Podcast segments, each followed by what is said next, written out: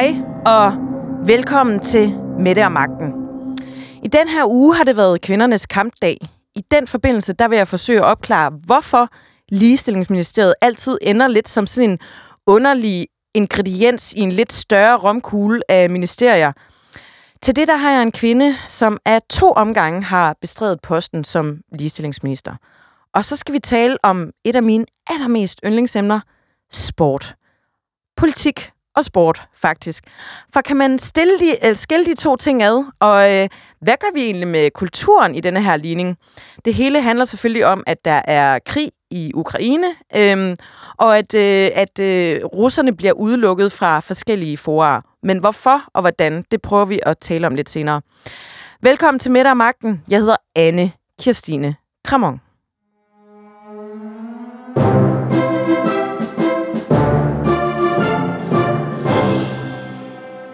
Eva Kær Hansen, du sidder i Folketinget for Venstre, og så har du været minister af flere omgange. Du har faktisk været så heldig, at du har været ligestillingsminister hele 2 gange. Første gang i 2004 til 2007, og så i 2018-2019. Velkommen, Eva. Tak skal du have. Eva, Ligestillingsministeriet det blev oprettet i 1999 for at sikre bedre ligestilling mellem mænd og kvinder. Nu står vi her knap et kvart århundrede senere. Er Ligestillingsministeriet en succes eller en fiasko? Ja, altså vi er jo ikke nået særlig godt i mål med de ambitioner, vi har haft på området, og det, der var opgaven for ligestillingsafdelingen. Og det skyldes jo flere forskellige ting, blandt andet det, at det ikke altid er lovgivningen, der er svaret på det.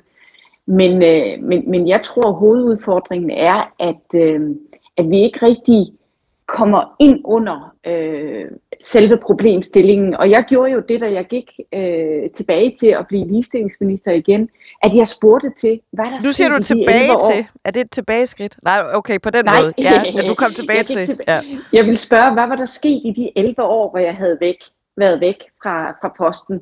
Og det var jo simpelthen deprimerende læsning, fordi hvis der var noget, der var rykket, så var det simpelthen så minimalt.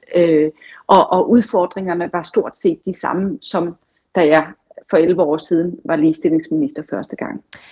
Det kommer vi lige tilbage til om lidt, fordi det synes jeg faktisk er super interessant. Men først og fremmest, så vil jeg gerne lige prøve at spørge dig. Det er lidt som om, at Ligestillingsministeriet altid bliver sådan en underlig ingrediens i en romkugle, der består af flere andre ministerier. Du har selv været minister for de 3 oplagte områder, fiskeri, ligestilling og nordisk samarbejde. Det er i hvert fald det, man kalder en politisk romkugle, vil jeg sige. Og nu har vi Trine Bramsen, som for det første er den 3. ligestillingsminister i en regering, der har siddet i 2,5 år, men som sidder på de 2 ressortområder, der hedder transport og ligestilling. Hvorfor er det sådan et hittebarn? Hvorfor er der ingen, hvorfor kan vi ikke finde et passende sted til det her ligestillingsministerium? Altså man kunne jo ønske sig, at det var fordi man ville gøre noget ved ligestillingen på transportområdet, for hold da op, der mangler virkelig også en bedre kønsmæssig fordeling, blandt andet mangler der kvindelige chauffører, men det er jo nok ikke det, der er tilfældet. Det har været et spørgsmål om en kabale, der skulle op, eller en minister, der skulle belønnes med noget, for at det ikke så ud som om, at hun var blevet nedgraderet. Og det er rigtig ærgerligt for ligestillingsområdet, at det bliver kastet rundt på den måde, fordi det gør jo, at de netværk, man bygger op, de relationer og de allierede, man får, dem mister man, når man så ikke længere er minister på området. Og det er derfor, det bliver så svært at holde fast i en kampagne eller i nogle tiltag. Ja, for jeg tænker også bare, altså 3 ministre på 2,5 år inden for ligestilling, altså det er jo svært at få noget gennemført, fordi jeg går ud fra, at når man kommer ind i et ministerium, det ved du meget bedre end mig, men at man kommer lidt med sin egen agenda, sin egen ting, man vil have gennemført, og at man så starter, selvom det er fra det samme parti, ministerne, men at man starter en lille smule fra 0 hver eneste gang, der træder en ny minister til. Jamen sådan er det jo. Altså, jeg gjorde for eksempel i den sidste omgang meget ud af at tage fat i mændene. Og der er ikke noget som en far, der selv har en datter, der altså vedkommende er virkelig engageret for at gå ind for at gøre noget for ligestillingen, fordi han synes, at hans datter skal have samme mulighed som sin søn. Så ved at tage fat i de der mænd rundt omkring, der er jo i virkeligheden også dem, der i høj grad sidder på posterne, hvor de kan gøre en forskel, der tænkte jeg, at vi fik nogle nye vinkler på det, nogle nye gode ambassadører for ligestillingen. Men da så der blev udskrevet folketingsvalg, og der kom en ny regering, jamen så hele det netværk, jeg har bygget op på det område, det falder jo så ligesom fra hinanden igen. Hvorfor sker det? Er det simpelthen fordi, at der er så stor antipati mod at tage en bold op? Altså er det sådan, fordi det bliver sådan noget egoistisk drevet, at jeg skal lave mit eget? Altså jeg har tit tænkt på, at man sidder jo kun i 4 år og som folketingspolitiker. Altså hvis vi gerne vil det lange seje træk, så skal man jo også kunne samle hinandens bolde op og føre dem videre inden for ressortområderne, ikke? Det er jo en særlig udfordring at gøre noget på ligestillingsområdet. Fordi du ikke selv sidder med magten til at gennemføre de konkrete initiativer. Altså når jeg for eksempel gjorde meget ud af, at vi skulle have ændret reglerne om, og lovgivningen omkring voldtægter, altså samtykkeloven, eller at en digital blottelse skulle ligestilles bødemæssigt med en fysisk blottelse, ja, så er det lovgivning, der ligger over i Justitsministeriet. Når man skulle gennemføre de initiativer, jeg havde i en handleplan på LGBTI-området, ja, så var det forskellige ministre, der skulle gennemføre de initiativer. Og det vil sige, at det er i virkeligheden en meget vanskelig post, fordi når der er tale om lovgivning, ja, så er der andre ministre, der skal gennemføre de konkrete initiativer. Og i en meget stor udstrækning, der er ligestillingsområdet i virkeligheden ting, der skal løses uden om lovgivning. Altså, der kan vi ikke lovgive os ud af det. Altså, når vi mangler flere kvindelige ledere, jamen, vi kan jo ikke lovgive om, at flere kvinder skal tage nogle bestemte uddannelser for at have potentielt bedre mulighed for at blive ledere, eller for den sags skyld begynde at drøfte kvoter omkring antallet af mandlige og kvindelige ledere. Og der erkender vi jo, at det ikke er lovgivning, der skal til, men det er kampagner, det er motivation, det er at åbne folks øjne for den manglende ligestilling, der er. Ja, nu stikker du jo selv lige hånden ind i den her vipserede. Lige for tiden, der diskuterer vi jo meget kvoter i bestyrelserne, og i den her uge også i anledning af kvindernes kampdag, der så vi for eksempel Rockamore, som er et skomærke, have to tidligere ministre, Brian Mikkelsen og Bjarne Kjeldsen, siddende i damesko, for ligesom at gøre opmærksom på, at der mangler fortsat kvindelige repræsentanter rundt om i virksomheder og bestyrelser. Nu er det jo blevet et EU-påbud, at vi skal have 40% kvinder i bestyrelser. Mener du, at det heller ikke kommer til at løse noget? Altså det er jo et påbud, der kommer til at komme ind og fylde noget reelt i virksomhederne. Når vi diskuterer, om vi skal lave de der kvoter i bestyrelser, så er det jo i virkeligheden noget symbollovgivning. Fordi det handler jo om, hvor kan man rekruttere? Altså, er der nok kvindelige ledere til, at de også kan fylde stolene ud i bestyrelserne? Altså, det er jo hele fødekæden, vi skal tage os af, og som i virkeligheden starter med et meget kønsopdelt arbejdsmarked, og at der er nogle bestemte uddannelser, der i langt højere grad fører til, at man får nogle lederposter end andre. Og det er jo den diskussion, vi skal tage med hinanden, i stedet for lige og tage et enkelt område ud, hvor man så kan lave nogle restriktive regler, som i virkeligheden ikke skaber den forandring, vi gerne vil have. Altså en af de helt store udfordringer, vi står overfor, synes jeg jo, det er behovet for en bedre fordeling af barselsorloven, fordi det uvægerligt vil have en betydning, når man ser på, hvem er det, man skal ansætte i virksomheden. Og der har jeg jo besøgt en række virksomheder, der har akkurat de samme vilkår for, om det er faren eller moren, der tager barselsorloven, og alligevel så er det den kvindelige medarbejder, der i størst udstrækning tager barselsorloven. Og det er jo fordi, det har noget med kulturen på arbejdspladsen og kulturen i samfundet at gøre. Det har noget at gøre med, at manden skal forklare sig, hvis han vil tage sin del af barselsorloven. Og det er jo nogle rigtig vanskelige ting at gøre noget ved, fordi vi her taler om en kulturændring og en bearbejdning af ligestillingsproblematikker på en helt anden måde, end det vi kan gøre via lovgivning. Ja, fordi det er vel netop der, at lovgivningen kan noget. Altså det er jo, nu læste jeg bare lige en undersøgelse, hvor man faktisk i Norge har haft stor succes med i børsnoterede virksomheder og sikre, at der sidder en kvindelig repræsentant eller del på 40% i bestyrelserne. Men og det man jo, faktisk nødt op på i Norge, men det har ikke sådan en trickle-down-effekt til resten af de norske virksomheder. Så det er kun de børsnoterede virksomheder. Ja, hvor man det er ligesom... det ene, men det er jo også interessant at se på, hvem er det så, der sidder i de bestyrelser. Er det de samme kvinder, der bare er overloadet med bestyrelsesposter? Jeg ved, mange danske kvinder sidder på bestyrelsesposter i norske selskaber. Altså, spørgsmålet er jo, hvor bredt favnende det egentlig er. Så det er kvinder det, er ikke kvalificeret nok? Jo, men hvis vi skal have endnu flere kvinder med, fordi... kvinderne er der i den grad kvalificeret, men så er vi nødt til at se på fødekæden i forhold til uddannelsesvalg, og at vi får flere kvinder ind på lederposter, sådan så de er en del af dem, man kigger på, når man skal finde nye bestyrelsesmedlemmer. Men nu nævnte du for eksempel den der Rockamore-video, som jo er hammerende sjov med Bjarne Kjeldsen og Brian Mikkelsen i høje hæle. Men lige præcis de mænd, er jo nogle af dem, der kunne gøre en positiv forskel. Altså, hvis vi lader være med nu altid at fokusere på de største børsnoterede virksomheder, men tog det mere bredt, så kan vi se, at 1600 af de store virksomheder i Danmark, der har halvdelen, ikke én eneste kvinde i bestyrelsen.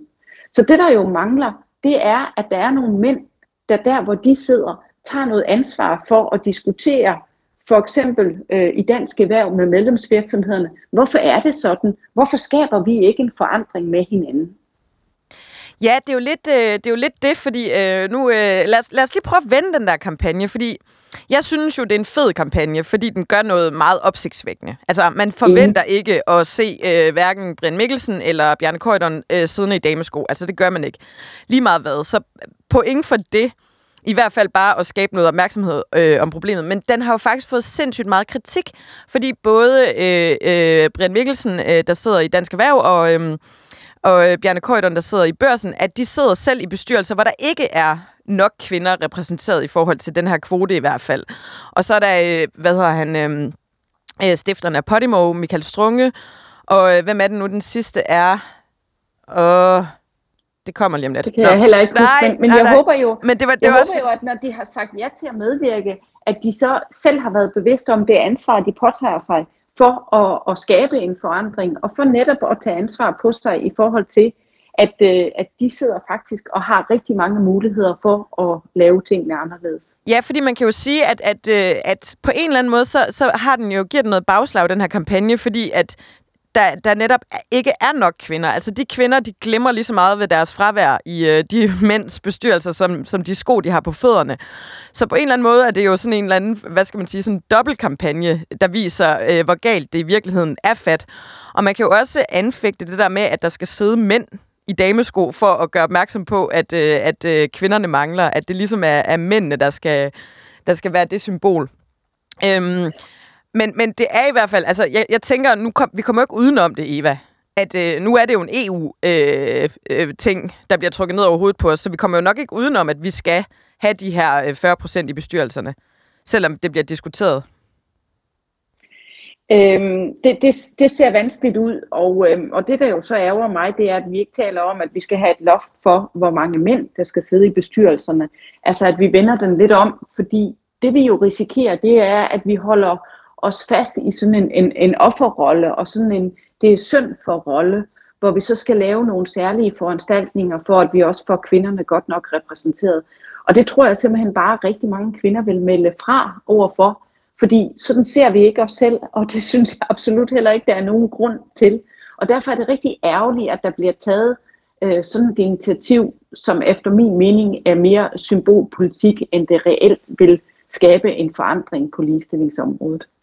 Men kan vi ikke netop se, altså når vi kigger på de her tal fra Norge, hvor man har haft det indført som en lovgivning, altså jeg vil gerne udfordre lidt på det der offerargument i forhold til det der, og jeg vil gerne sige, at det står fuldstændig for egen regning, at det her med kvoter i bestyrelser faktisk er noget, jeg selv har skiftet mening om over tid.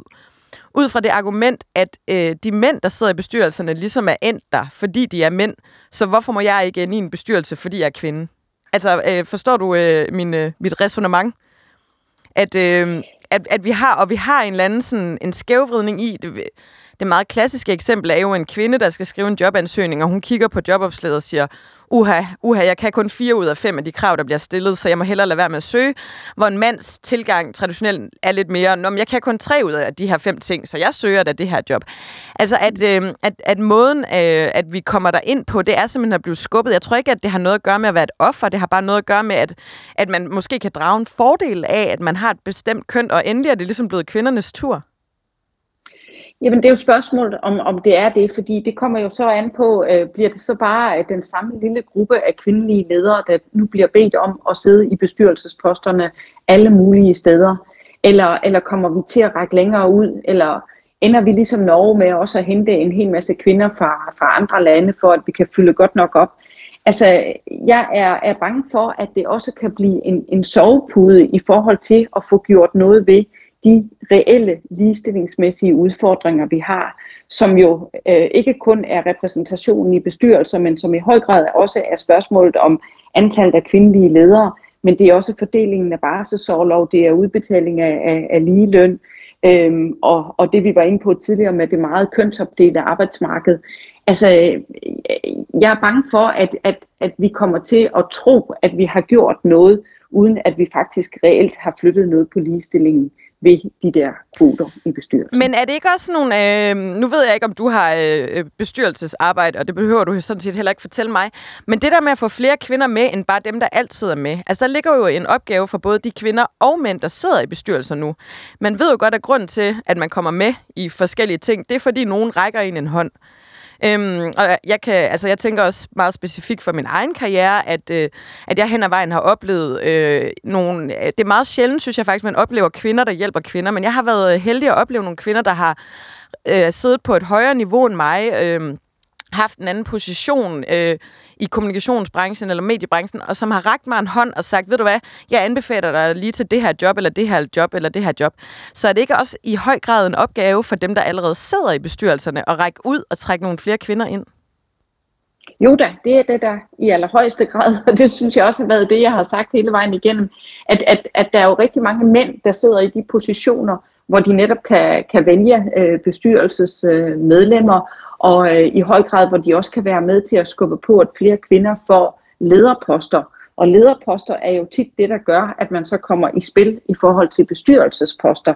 Og det er den sammenhæng, jeg gerne vil have os til at se, for ellers er jeg bange for, at vi ikke kommer særlig langt med ligestillingen, hvis vi tror, at vi kan nøjes med at fokusere på et meget lille afgrænset område, hvor jeg synes, vi mangler dokumentation for, at det kan gøre en forskel, og at det reelt for alvor vil bringe kvinderne rigtig godt ind på banen på lige fod med mændene.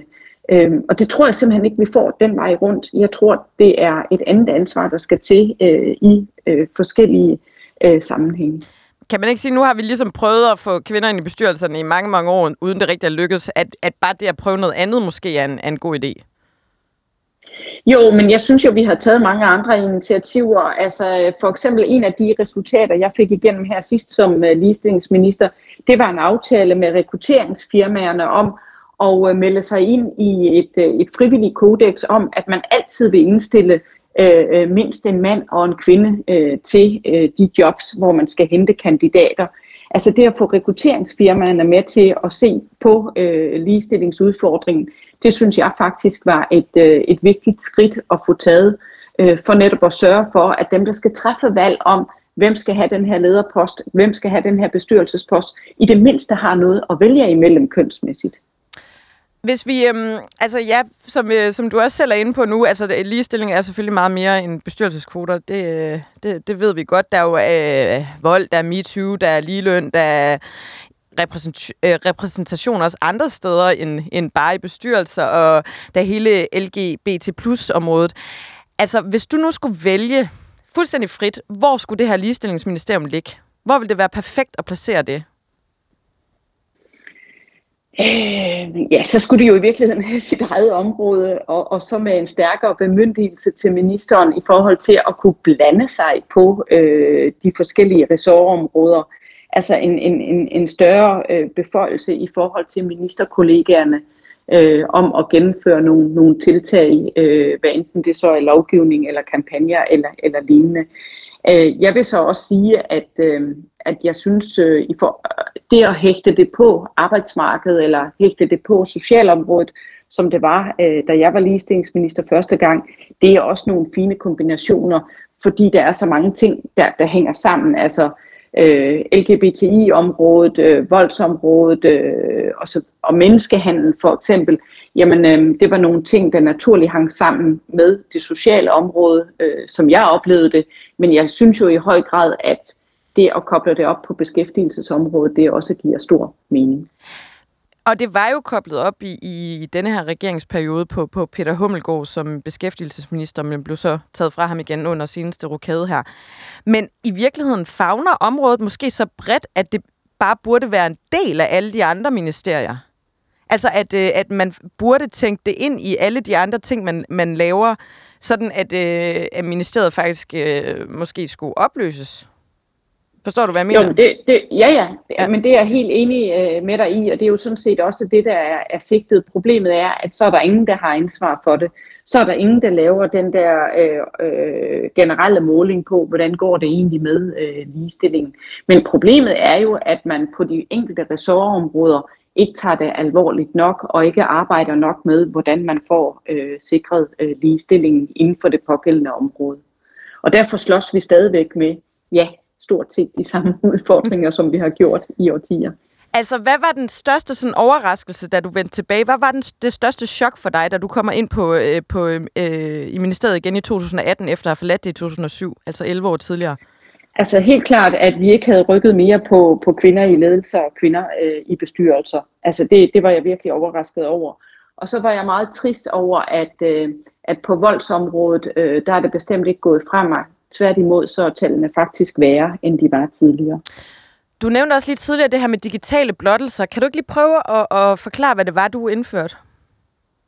Nej, men vi fik ændret lovgivningen, og det var jo så justitsministeren, der skulle ændre lovgivningen, om at når der sker sådan en fysisk blottelse, så var bøden hårdere der, end hvis det var en digital blottelse, og hvor eksperterne jo siger, at det er mindst lige så voldsomt at blive udsat for en digital blottelse som en fysisk blottelse. Så der fik vi lavet en ligestilling, og i det hele taget fyldte det rigtig meget her i anden omgang, hvor jeg var ligestillingsminister. Hele den her debat med de unge mennesker om, hvordan man bruger de sociale medier, og den seksuelle chikane, der finder sted, ikke bare fysisk, men i høj grad også på de sociale medier. Og der er vi jo igen inde på et område, hvor det er rigtig, rigtig vanskeligt. Hvad er det, vi skal sætte ind med, ud over at gøre de unge mere bevidste om, hvordan de anvender de sociale medier, hvordan de optræder på det, hvordan de bliver påvirket af det, når der bliver sendt dick pics i en lang strøm til kvinder. Der er rigtig mange unge, der oplever det som voldsomt, som de bliver udsat for på de sociale medier. Og det har vi rigtig svært ved at få sat stærkt ind overfor, i forhold til at hjælpe dem med at håndtere. Ja, for jeg vil faktisk, grund til at lige spørge ind til det er, at kort tid efter du indfører det her, der modtager jeg selv et dick pic. Og jeg blev edderspændt rasende. Og det var lige midt i min frokost, og det er en eller anden totalt fremmed mand på Facebook, der sender det til mig. Og så googlede jeg nemlig lige, hvad jeg kunne gøre, for jeg var sådan lidt, jeg havde lyst til at ringe til hans arbejde, eller hans kone, eller jeg har bare lyst til at gøre et eller andet, for jeg var sådan, det duer ikke der. Og så blev jeg faktisk opmærksom på det nye initiativ, som du havde søsat, så det endte med, at jeg meldte ham til politiet, og at han faktisk fik en bøde på 5.000 kroner for at sende mig det der dick pic. Og det tror jeg, han fortrød rigtig meget. Han skrev i hvert fald en lang besked til mig om... I stedet for at tage ansvar for, at han havde sendt det, så var han jo selvfølgelig blevet hacket. Det er klart, der var så en politiassistent, der kom til at tale sig over sig i forhold til mig, som fortalte, at det var så ikke første gang, han var blevet hacket. På den måde, at der var lige røget nogle dick pics afsted. Men det var jeg faktisk, og jeg vil også gerne lige give opfordringen videre til lytteren, det var faktisk rigtig glad for at kunne håndtere den situation på en måde, hvor der faktisk var noget i lovgivningen, der kunne hjælpe mig. Og også at vide, at nu er jeg en dame midt i 30'erne, og det gør måske ikke så ondt på mig, men jeg kan forestille mig, hvis man måske er 16 eller 17 år, at det gør meget mere ondt at få sådan et billede i sin indbakke. Men at der faktisk er en mulighed for at simpelthen bare afsted til politiet med det, og så tager de sig af det. Så tak for og det, Eva. Tak i lige måde. Og du spurgte mig tidligere, hvad jeg blev overrasket over. Altså en af de undersøgelser, der også blev lavet her sidst, mens jeg var ligestillingsminister, det er, at hver fjerde kvinde mellem 16 og 26 oplever i løbet af et år at blive udsat for seksuel chikane. Enten fysisk eller digitalt. Det er jo vanvittigt tal. Det er jo fuldstændig bizart, når det kommer frem i det åbne, hvor stort et problem det egentlig er. Og det er jo noget, vi taler også meget om generelt i debatten, at jeg tror også, at noget af det, vi er på vej til nu, det er, at man ikke skal gå og putte med det alene. At det netop er noget, man må tale højt om, og må også sige til sine forældre uden at skamme sig, hvis man modtager et eller andet, som er ubehageligt, eller kan tale med sine veninder om. Og det er jo kun glædeligt. Ja. Eva Kær Hansen, tidligere ligestillingsminister for Venstre og nuværende folketingsmedlem. Tusind tak, fordi du ville være med til lige at give det her et lille overview. Tak i lige måde, og tak for, at du sætter det på dagsordenen. Det er super vigtigt. Der bliver jeg nødt til at stole på mig. Jeg er landets statsminister, jeg dækker ikke over noget. Nu skal vi stå sammen ved at holde afstand. Og det er vores klare overbevisning, at vi hellere skal handle i dag, end at fortryde i morgen. Ting kan godt se mærkeligt ud, uden at de er det. Der kan være røget en finke af panden, og mere end det. Lev med det. Lev med det. Joachim B.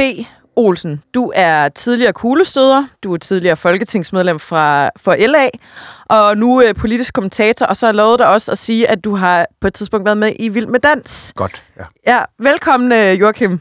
Tusind tak. Du og jeg, vi har arbejdet sammen i en kort periode i LA, Liberal Alliance. Det er ikke derfor, du er her. Du er her, fordi vi skal snakke om sport og om politik.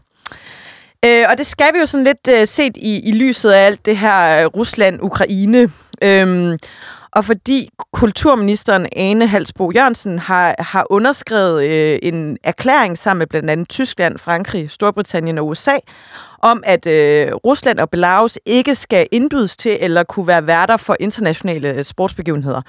Hvad betyder det her, sådan rent politisk, at man udelukker Rusland og Belarus nu fra sportsbegivenheder?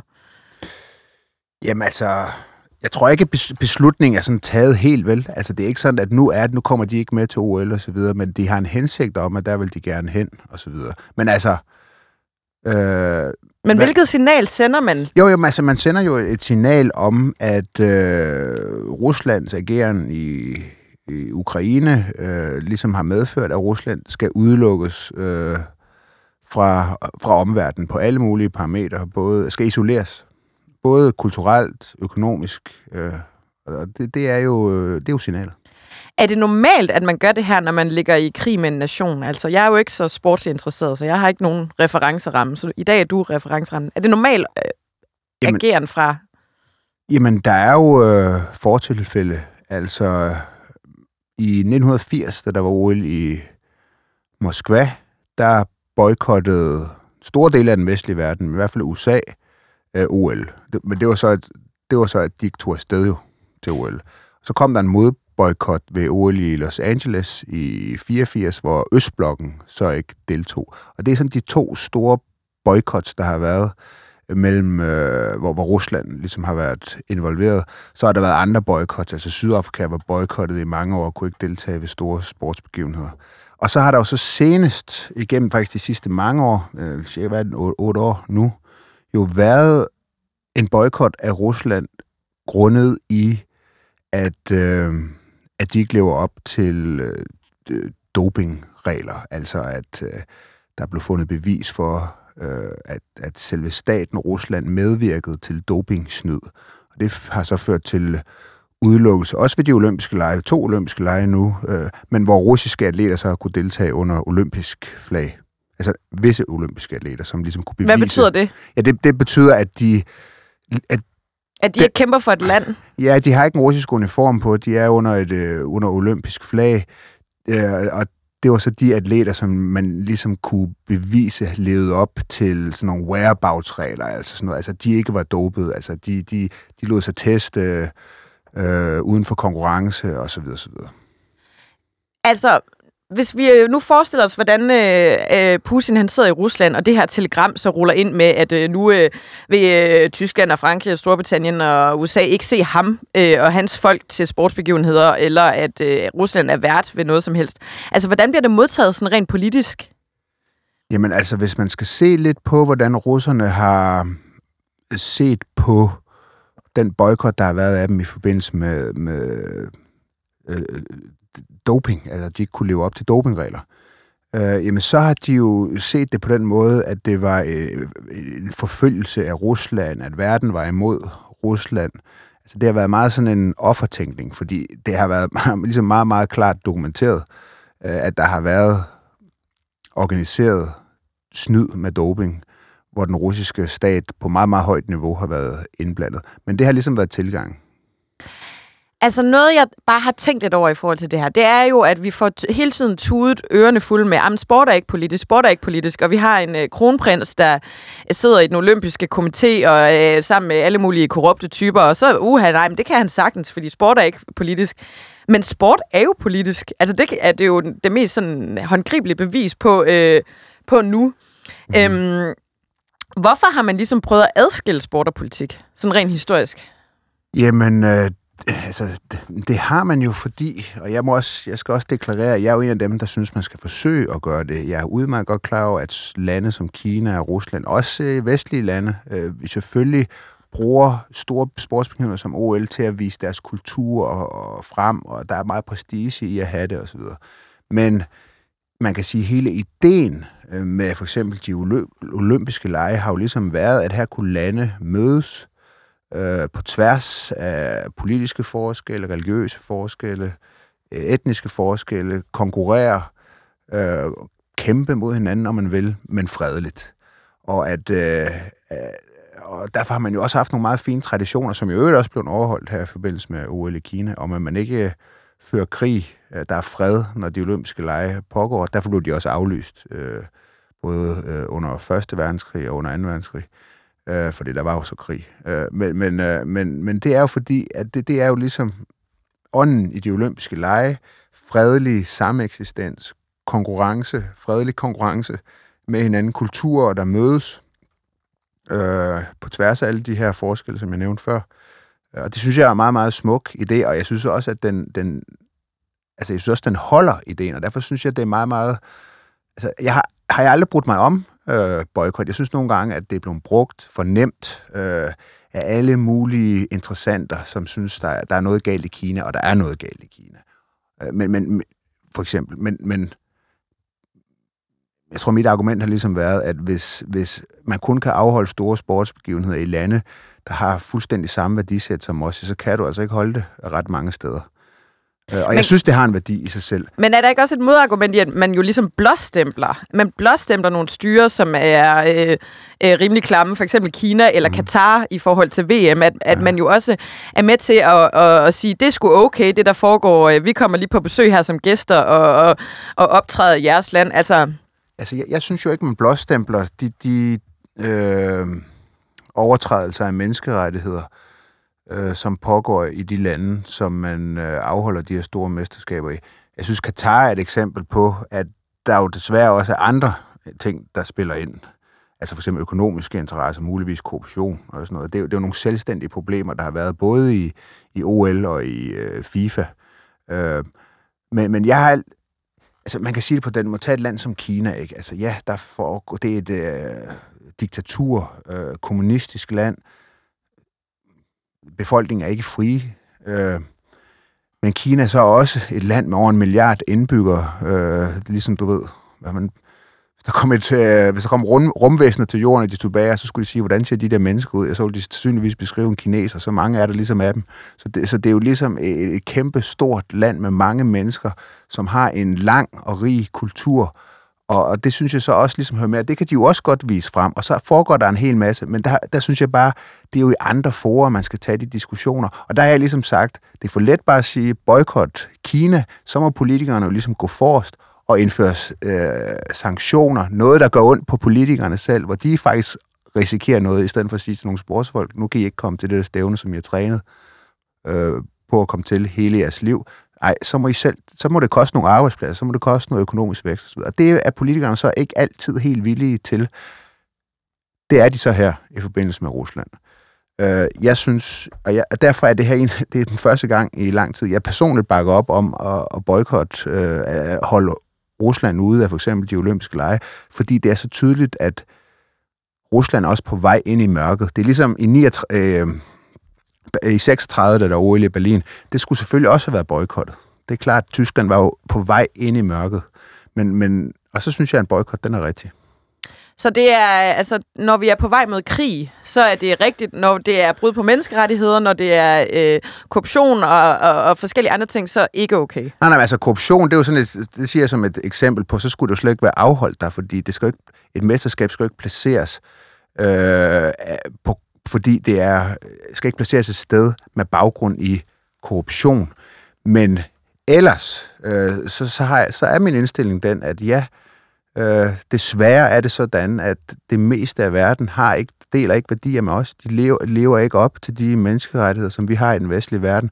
Så hvis man vil have, at OL og VM i fodbold er globale begivenheder, så placerer man dem altså nogle gange steder uden for den vestlige verden. Kan man ikke vente om at sige, at man kunne også opfordre de her lande til at stræbe efter nogle andre idealer, hvor man netop ikke var korrupt eller bryder? Altså, og så sige, hvis I vil være med til den her sjove leg, venner, i Katar, så må I leve op til de her ting. Ja, jo, lige med Katar i fodbold. Jeg synes, det er ret vanvittigt, at man har placeret det, men jeg synes stadigvæk, at dansk landshold skal tage ned og spille fodbold, fordi jeg synes, VM i fodbold har en kæmpe værdi i sig selv.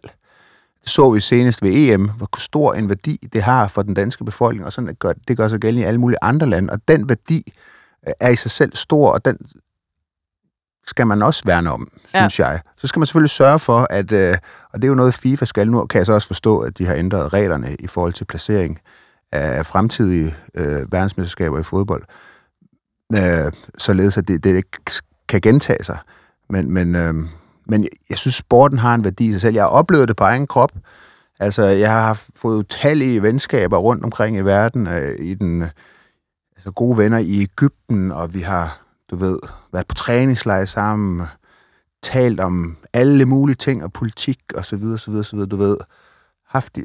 Og det er jo det små, men det, at vi faktisk lever på den her jord, alle os mennesker, og mødes på tværs af religion og politiske forskelle, som jo findes, etnicitet osv. Jeg synes, det er en meget, meget smuk idé, som har en værdi i sig selv, og derfor skal der virkelig noget helt ekstraordinært til, synes jeg, før man boykotter. Man kan også spørge sig selv, har boykot nogensinde virket? Altså, det virkede ikke i 80, da russerne boykottede amerikanerne, og det virkede heller ikke, da amerikanerne boykottede russerne. Men kan man ikke sige, at grunden til, at man også boykotter, er for at skabe en eller anden form for indre pres måske? Ja, at de sportsmænd, der sidder i Rusland, siger, ved hvad, laver en eller anden form for indre modstand mod det, der foregår. Er det ikke også lidt derfor, man gør det? Jo, men det virker bare ikke. Altså, nu kan man jo tage eksemplet med Rusland. Altså, de russiske sportsfolk, altså, der har været meget prominente russiske sportsfolk, som jo ligesom har stillet sig frem og bakket Putin op og så videre. Jeg synes, at det her det er en uretfærdighed, og køber ind på den her med offertilgang, som det jo er. Men er det ikke også noget, hvis man stiller sig frem og siger, der kan man ikke lige så godt have en pistol i ryggen? Jo, men det kan du sige, men jo, det har du også ret i. Men jeg kan bare ikke se nogen klare eksempler på, at boykot er et effektivt redskab. Jeg synes, det er for let for politikere og andre interesseorganisationer at sige, bare boykot, vi skal ikke sende sportsfolk afsted. Man sætter jo ikke selv noget på spil, når man gør det. Man beder nogle andre om at sætte noget på spil. Men det gør vi jo så ikke her igen i Rusland. Der indfører politikerne sanktioner, der også kommer til at ramme os selv. Der går man faktisk forrest. Og så synes jeg også, så kan man tage det her i brug. Der er ikke noget hykleri i det den her gang og foreslå en boykot. Så det bakker jeg bakker op om det i det her tilfælde. Det sender vi videre til Putin. Joachim B. Olsen bakker op, så yes. Tror jeg, han lægger sig ned. Nej, der er jo, vi har jo boykottet forskellige ting. Butikkerne har hævet russiske varer i hylderne. Men nu snakker vi meget om gas og hvad der ligesom skal ske der. Jeg så, at TV3 har pillet et afsnit af MasterChef af fladen, fordi de lavede russisk mad i det afsnit. Ah. Jeg så en Facebook-ven, jeg har, der skrev, at han er sådan en DJ til sådan nogle håndboldkampe, og så var han kommet til at spille Kalinka med Infernal. okay. Til en eller anden kamp, og det var blevet transmitteret på TV2 Sport, og så var fandenløs i Laksegade. Hvor man kan sige, at Infernal er et dansk band, og det er ligesom, ja. Men hvor skal grænsen ligesom gå for, hvad vi boykotter? At der er, altså nu har vi, ja, sport, og jeg kommer altid ud i sådan nogle mega lange spørgsmål, hvor jeg selv skal fortælle hele mit ræsonnement, før jeg når hen til mit spørgsmål. Jeg så kulturminister Ane Halsbo-Jørgensen i Deadline den anden dag, hvor hun ligesom siger, hun har meldt ud, ingen sport, men hvor hun siger, for eksempel med hensyn til kultur, så er det op til den enkelte kulturinstitution at vurdere, vil vi vise den her russiske ballet, eller den her russiske kunstners værker. Og traditionelt har man jo sagt, sport og politik hænger overhovedet ikke sammen, men det har man boykottet. Man siger jo traditionelt, kunst og politik hænger rigtig meget sammen, men det må være op til den enkelte. Altså, er der ikke noget mærkeligt i det? Jo, det synes jeg, du har en pointe i, at det er min egen teori, det er jo, at mange af dem, der sådan, har foreslået boykots, har ofte været sådan nogen, der har været en del af kulturpanasset. De har så haft meget nemt ved at sige, at de der sportsfolk, som jo ikke ligefrem, altså sport betragtes ikke som sådan noget finkulturelt, det kunne man bare boykotte, selvom at det, må man sige, mange flere mennesker, der går op i sport, end der går op i den der, i ballet for eksempel, ikke? Så for mig er det sådan lidt udtryk på, at nogle gange, så er det meget billigt, når nogen i sådan kulturpanasset siger, at det nu er lidt provokerende, foreslår boykot. Men personligt, altså, der har jo været nogle eksempler på, at man boykottede russiske kunstnerpar, som jo var Putin-kritiske. Det synes jeg jo helt latterligt. Altså, man siger, boykot skal jo tjene også et direkte formål, nemlig at svække Putin økonomisk, og dermed gør det svært for ham at finansiere hans militær, og selvfølgelig også lægge et pres i befolkningen, som gør, at man kan håbe på, at de vælter ham på et tidspunkt. Men det skal have et formål, og jeg synes der personligt en ting, der er meget vigtig i det her, det er, at man hele tiden har øje på, at der er jo faktisk russer, der er meget, meget Putin-kritiske, og dem skal vi jo helst lukke ind i varmen, vil jeg mene. Altså, der er to forskellige spørgsmål her. Altså, boykot, tjener det ikke, i virkeligheden ikke bedst til dem, der boykotters mavefornemmelse? Altså, er det ikke sådan symbolpolitisk? Altså, hvad er de reelle sanktioner over for Putin i en sportslig boykot? Altså, er der nogen sådan tal på bundlinjen? Nej, eller? Det tror jeg ikke, der er. Altså man kan sige, hvis man boykotter, altså siger, at Rusland ikke må placere mesterskaber i Rusland, som man jo gør. Altså, de der OL, VM og så videre, det er jo ikke overskudsforretninger. De koster jo kassen for... Men så får du branding. Ja, så får du noget branding. Men jeg har endnu ikke set nogen troværdig analyse, der viser, at det at afholde et mesterskab, heller ikke i Danmark eller nogen andre steder, er en overskudsforretning. Mig bekendt er der et eneste OL, der har givet overskud, og det var OL i 84 i Los Angeles, og måske også i 96, hvor de kørte det fuldstændig ligesom privat. Der var ikke ret meget offentlig finansiering ind over det, men ellers så er de jo kæmpe underskudsforretninger. Der er en branding-værdi, men den er mindre. Det er jo noget bullshit. Altså, jeg har ikke set nogen analyser, der viser, at det er en god forretning. Og det er simpelthen, det man skal sige, når man afholder et OL, det er, at nu holder vi en kæmpe stor fest, og det koster noget. Det koster boksen. Men brandingværdi er jo sådan noget, man trækker frem, når ting netop er underskudsforretninger. Vi gør det jo også hver eneste gang med kongehuset. Branding. Jamen, kronprinsesse Mary har det været i Dubai, og hun har været i London, og branding er fuldstændig priceless, og hvor man sidder sådan og tænker, come on, det er ikke en overskudsforretning, og det bliver der aldrig nogensinde. Det er jeg enig med, det er bullshit. Derfor skal man bare være ærlig at sige, for eksempel med kongehus, sige, men jeg vil gerne betale til et kongehus, jeg synes, det har en eller anden værdi, kulturel værdi, historisk værdi. Jeg synes, vi skal afholde et OL eller VM, fordi det har en kulturel værdi. Altså, nu holder vi en kæmpe stor fest, og det er vi stolte af, at vi kan arrangere og holde det i Danmark og vise vores land frem med nogle overskudsforretning. Det er det ikke for nogen. Jeg vil gerne lige tilbage til det her med kulturministeren. Altså, det her med at lave regler for sport, men ikke for kunst. Er det ikke sådan lidt noget politisk svagpisseri? At man i den ene arena siger, sådan og sådan er reglerne, og i den anden arena, så er det sådan, tager ingen ansvar, så må de enkelte kulturinstitutioner selv tage en beslutning, om de vil vise noget, og reelt selv også stå med en shitstorm, for eksempel, hvis folk bliver sure på dem. Ja. Jo, det er det jo. Det er det. Altså, det er jo ikke konsekvent. Jeg ved så ikke helt, altså sådan har jeg har ikke forstået endnu, at der er nogen officiel boykot af. Altså, har de internationale sportsorganisationer ikke besluttet at boykotte Rusland? Det har de vel gjort. Jeg tror ikke, de er med til OL. Det er de jo så ikke alligevel af nogle andre hensyn. Jeg ved det faktisk ikke. Det er jeg usikker på. Ja. Ja. Men altså, ja, jeg synes bare, det er meget interessant det her med, at ja, vi snakker meget om, inden for kunsten, snakker vi også om sådan kunstneren og værket. For eksempel Michael Jackson. Kan vi tillade os at lytte til Michael Jacksons sange, selvom der er ligesom nogle ting, der viser, at han var rimelig klam i det. Kan man ikke på samme måde sige, altså bare fordi, at Rusland er i krig, så skal vi jo ikke udelukke nogle sportsfolk? Eller, altså, er det ikke sådan den samme diskussion, der er lidt op at køre her, men hvor det virker som om, at det bliver meget mere konsekvent, når det handler om sport end om kunst? Jo, men jeg synes, at du har helt ret i, at der er nogle dilemmaer. Altså man kan sige, det er jo sådan en kollektiv afstraffelse. Altså man vælger at afstraffe nogle atleter, som principielt jo... Altså som intet har med det her at gøre. Det er jo rigtigt. Men igen, man kan sige, OL er jo også, og det ved vi jo, når vi selv sidder og følger det på skærmen, ikke? Altså det er jo noget, der selvfølgelig appellerer til den nationale stolthed, det er den vækker i os, sådan noget, når vi klarer os godt. Så det er jo nationer mod nationer. Klarer Rusland så traditionelt godt? Ja, altså, det er en af de absolut stærkeste sportsnationer overhovedet i alle de store sportsgrene. Men det er fordi, de tager doping, eller hvad? Ja, jeg vil sige, doping har været en meget, meget væsentlig del af... Og det er jo så igen kommet meget tydeligt frem, men det har været en meget væsentlig del af sådan russisk træningsmetodik, og noget, som de ikke har lagt fra sig, da muren den faldt. Der lagde man det lige så fra sig i den vestlige verden. Det igen, det er en meget den kulturting, ikke? Altså i Vesten, der sagde vi ligesom, det vil vi ikke acceptere. Min oplevelse var, da jeg var sportsmand, det var lidt, når du talte med sådan... folk, og det kaldte sig så også atleter fra Ukraine. Alle mine konkurrenter fra Ukraine, de blev taget for doping. Altså.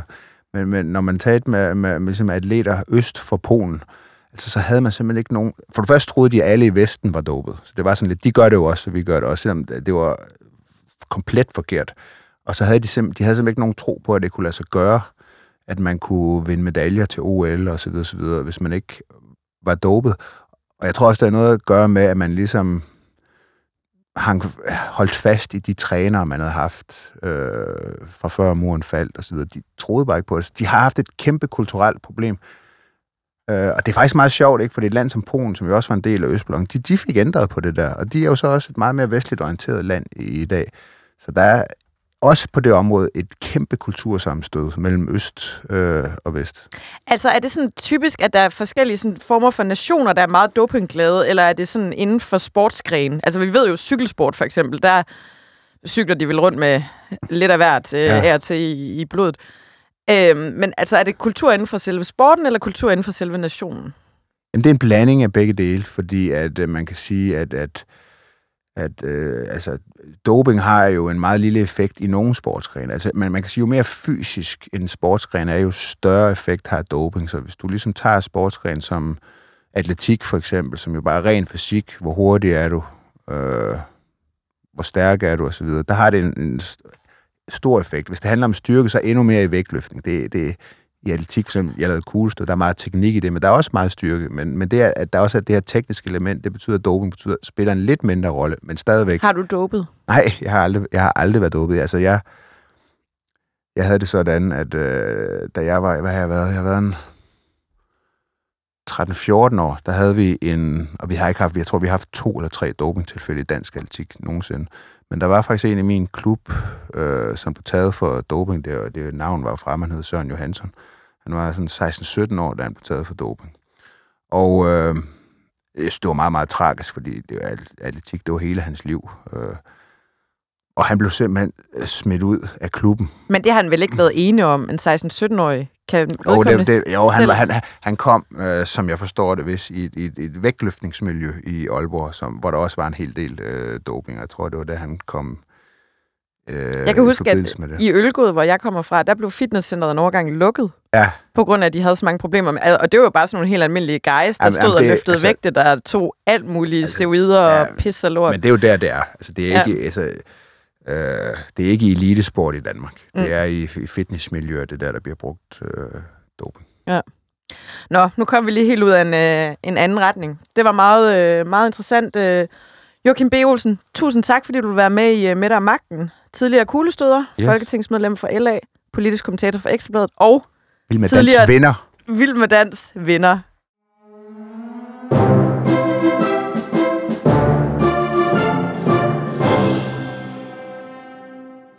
Og så skal vi lidt videre i teksten. Det har jo som sagt i denne her uge været kvindernes kampdag, og jeg har fået en hel masse mails fra alle mulige ukrainske kvinder, der har været så sindssygt glade og taknemmelige for, at så mange danske kvinder har valgt at støtte op omkring dem ved at iføre sig gult og blåt tøj, og så lægge det op på Instagram. Jeg skal hilse fra Ukraine og sige, at de bare alle sammen, alle de her kvinder, der er på flugt med deres børn og har forladt deres mænd, at det bare sådan luner med alle de likes, som danske kvinder modtager på Instagram for at fremvise det flotte blå og gule tøj, de har taget på. Well done med at finde endnu en måde at sætte sig selv og ikke sagen i fokus. En anden, der også er rigtig sød til at støtte op, det er Pia Olsen Dyhr. Hun har valgt simpelthen at gå så langt, ofre så meget, at hun strikker fra Ukraine. Jeg ved ikke helt, hvad det er, hun strikker på den Instagram-video, jeg har set. Det er noget gult og noget blåt, og det ligner måske umiskendeligt faktisk et halsterklæde. Jeg aner ikke, hvad planen er, men jeg håber sådan, at det er ligesom at strikke det så langt, at hun kan kaste hele vejen ned til Ukraine i sådan en lasso, og så simpelthen trække ukrainske flygtninge med tilbage. Ingen ved det, men der bliver strikket for Ukraine for fulde gardiner i SF. Og lad os håbe, at hun kan holde strikkepindene lige så varme som hendes kærlighed til Mette Frederiksen. #NetForUkraine. #StandForUkraine. Nu skal vi til ugens Astrid, og vi bliver så ved Pia Olsen Dyhr. Hun har nemlig været ude og fortælle, at nu hvor der fremover skal findes 18 milliarder til forsvaret årligt, altså det vil sige cirka en minknedslagtning, så vil det ikke være på bekostning af statens andre opgaver. Vi kan stadig investere i velfærd og uddannelse og klima, og i virkeligheden kommer der ikke til at være mere gæld, siger Pia Olsen Dyhr. Jeg ved ikke, hvad det er for en virkelighed, Olsen Dyhr lever i. Måske en virkelighed, hvor man kan strikke sig til fred i Ukraine og tage tøj på i farver, som gør, at russerne bliver bange og tænker, uha, lad os trække os tilbage. Men i hvert fald tillykke til Pia Olsen Dyhr med at blive ugens Astrid Krag. Tak, fordi du lyttede til Mette og Magten. I teknikken, der sad Jonas Forlager, og jeg hedder Anne Kirstine Kramon.